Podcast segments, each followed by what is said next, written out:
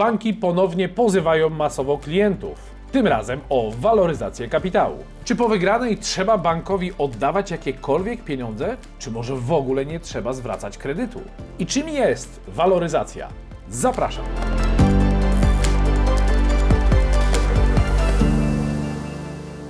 Koniec roku to czas, gdzie wszystkie firmy dbają o jak największy wynik finansowy. Koniec roku to też czas, gdzie staramy się zrobić koszty w działalności gospodarczej, żeby zapłacić jak najniższe podatki.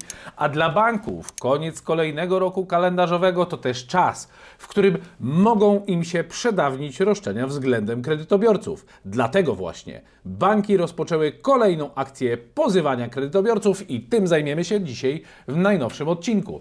Banki już od wielu lat, od w zasadzie 2019 roku, kiedy to był wyrok Trybunału Sprawiedliwości 3 e, października 2019 roku w sprawie państwa Dziubak, pierwszy raz wtedy w listopadzie pozwały kredytobiorców o wynagrodzenie za tak zwane bezumowne korzystanie z kapitału. Dziś to roszczenie ma inny kształt i dokładnie sobie to omówimy i powiemy też o tym, czy jest się czego bać, czy jest się czego obawiać, czy banki mają zęby, którymi mogą nas ugryźć, czy raczej tylko nas straszą sztuczną szczęką. Więc zajmijmy się tym od początku. Pierwotnie banki, ja już o tym wielokrotnie mówiłem na kanale, ale jest tu wielu widzów, więc powiedzmy o tym od początku.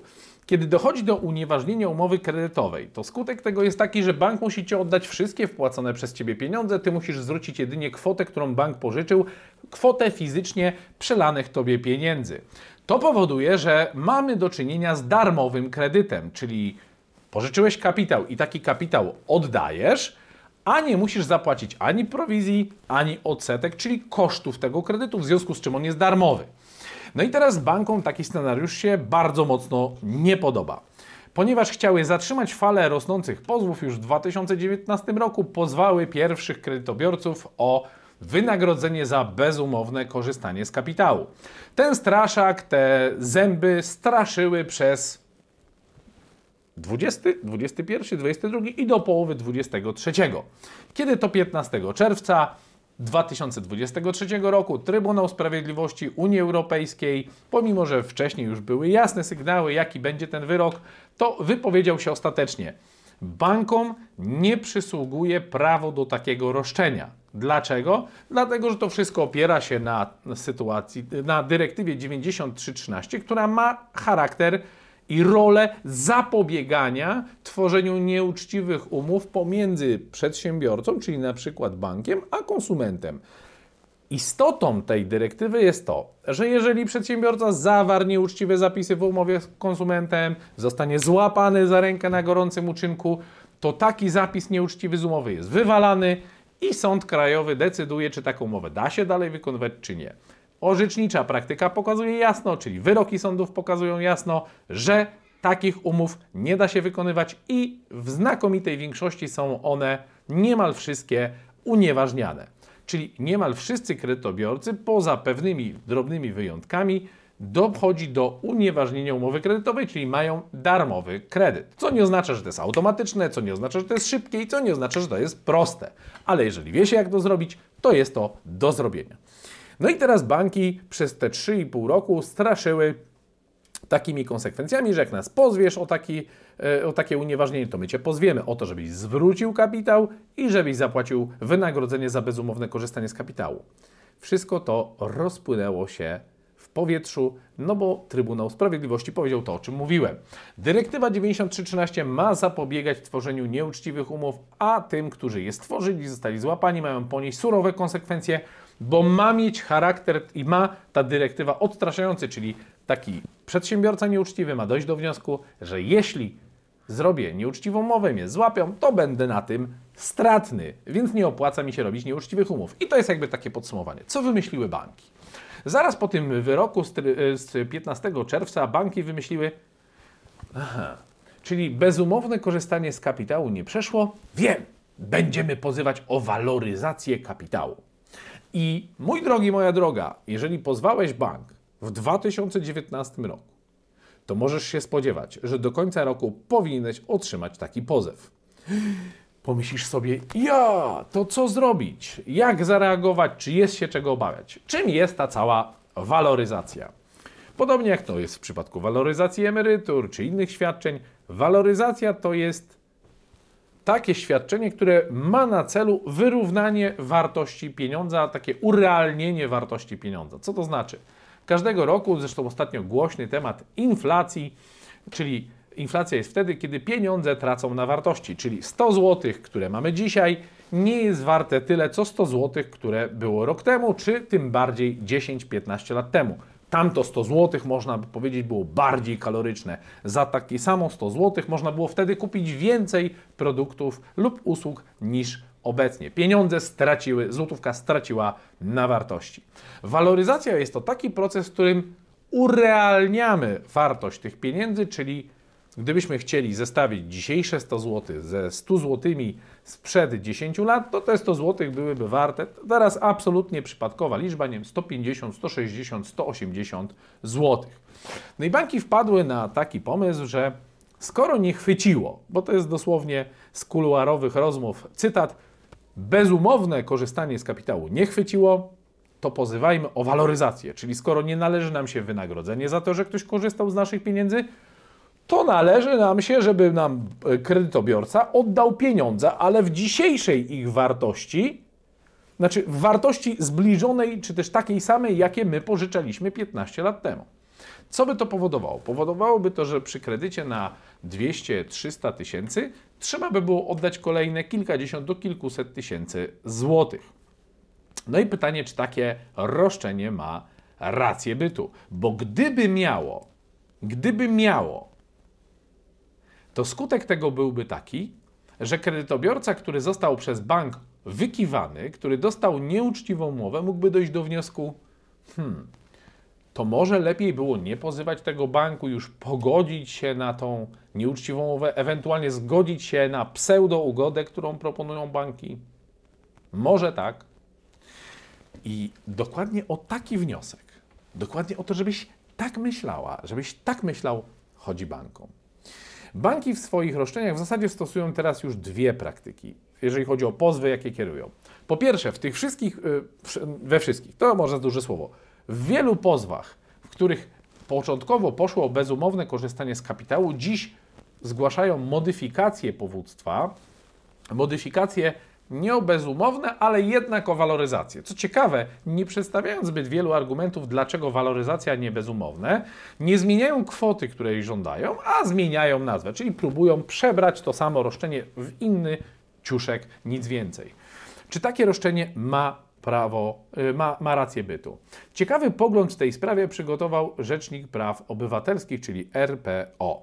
W swoim stanowisku, które przesłał do sądu w Warszawie w jednej z takich spraw, zamieścił między innymi, tutaj sparafrazuję te słowa. Gdyby doszło do tego, że bank miałby zasądzoną waloryzację, czyli pożyczył 300 tysięcy, a dostaje 450, to w zasadzie wyszedłby na tym lepiej, korzystniej niż gdyby nic kredytobiorca z tą umową nie zrobił. I teraz, czy takie uzasadnienie, czy taki stan znajduje podstawę w prawie? Nie, nie znajduje, bo dalej wracamy do tego samego punktu, co przy bezumownym korzystaniu z kapitału. Bank jako nieuczciwy przedsiębiorca będzie miał unieważnioną umowę nie dlatego, że kurs franka urósł, nie dlatego, że kredytobiorca się rozmyślił, nie dlatego, że pieniądze straciły na wartości czy z jakiegokolwiek innego powodu. Ma unieważnioną umowę z kredytobiorcą, bo był nieuczciwy, bo zawarł w tej umowie zapisy, które są niezgodne z prawem i które dawały mu możliwość sterowania kursem franka, a co za tym idzie, decydowania o tym, ile masz do oddania i decydowania o tym, jakiej wysokości będzie każda Twoja rata.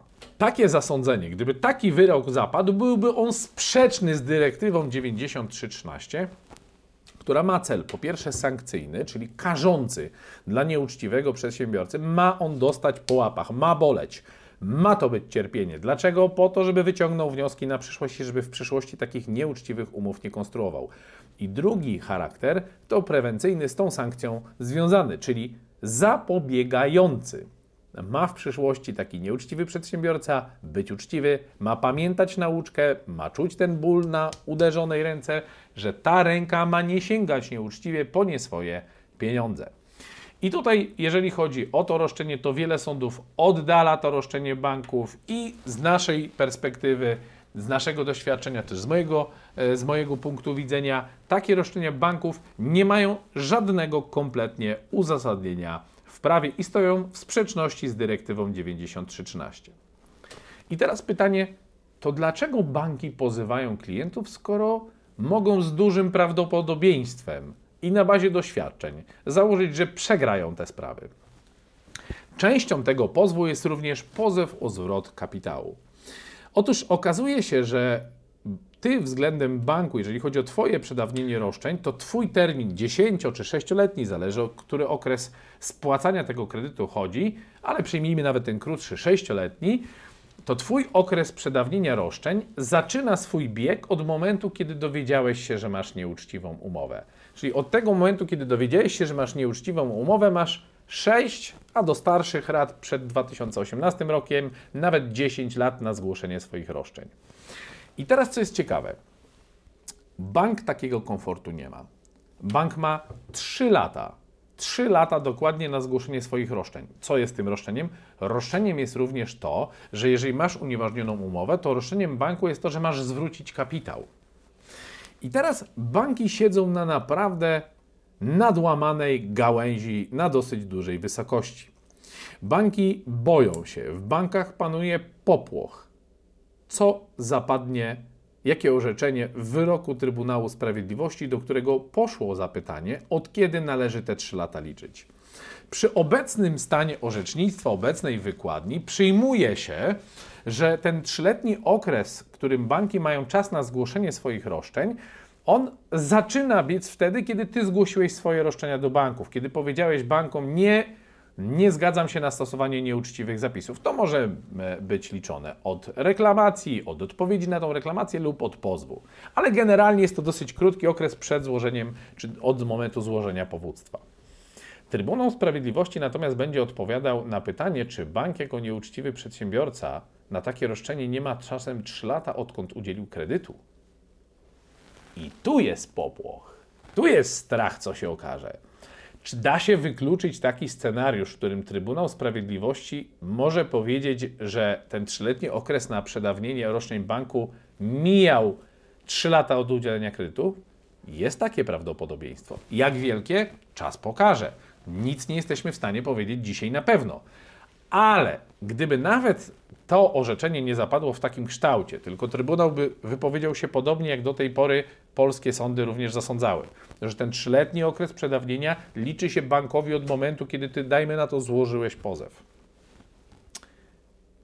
No to bankom i tak zegar tyka. Osoby, które złożyły pozew w 2020 roku, to termin przedawnienia banków dla tych spraw mija z końcem 2023. Pierwszy, drugi, trzeci i na koniec tego roku e, kończy się trzyletni okres przedawnienia. Banki zatem wiedzą, że mają czas do końca roku na to, żeby złożyć pozew, żeby roszczenie względem Ciebie, jeżeli w tym roku zgłosiłeś swój pozew, w tym roku, o którym powiedziałem przed chwilą, żeby jego roszczenia względem Ciebie się nie przedawniły. A przy okazji, skoro składają już ten pozew, to zgłaszają również roszczenie o waloryzację na zasadzie nadziei, a co jeśli? A jeśli nam się uda? Poza tym banki mają w tym jeszcze jeden cel. Banki mają cel odstraszania wszystkich innych, którzy myślą o pozwie i nakłanianiu ludzi do ugód. Stara metoda kija i marchewki, czyli jeżeli nie pomaga nagroda, to postraszmy kijem, czyli w momencie, w którym myślałbyś o pozwaniu banku, a bank składa ci pseudo ugodę, która wydaje się atrakcyjna i rozważasz to na, takim, na takiej zasadzie, tutaj mogę iść o wygraną, ale mnie pozwól może wyjść jeszcze gorzej niż jakbym nie pozywał, a tu ugoda, bank coś chce w ogóle odpuścić, biorę, biorę, bo to jest prezent od losu. Nie jest to prezent od losu. To nie jest nawet ugoda. To jest pseudo-ugoda, która zabiera Ci mnóstwo roszczeń. Pomyśl sobie zresztą o jeszcze jednej rzeczy.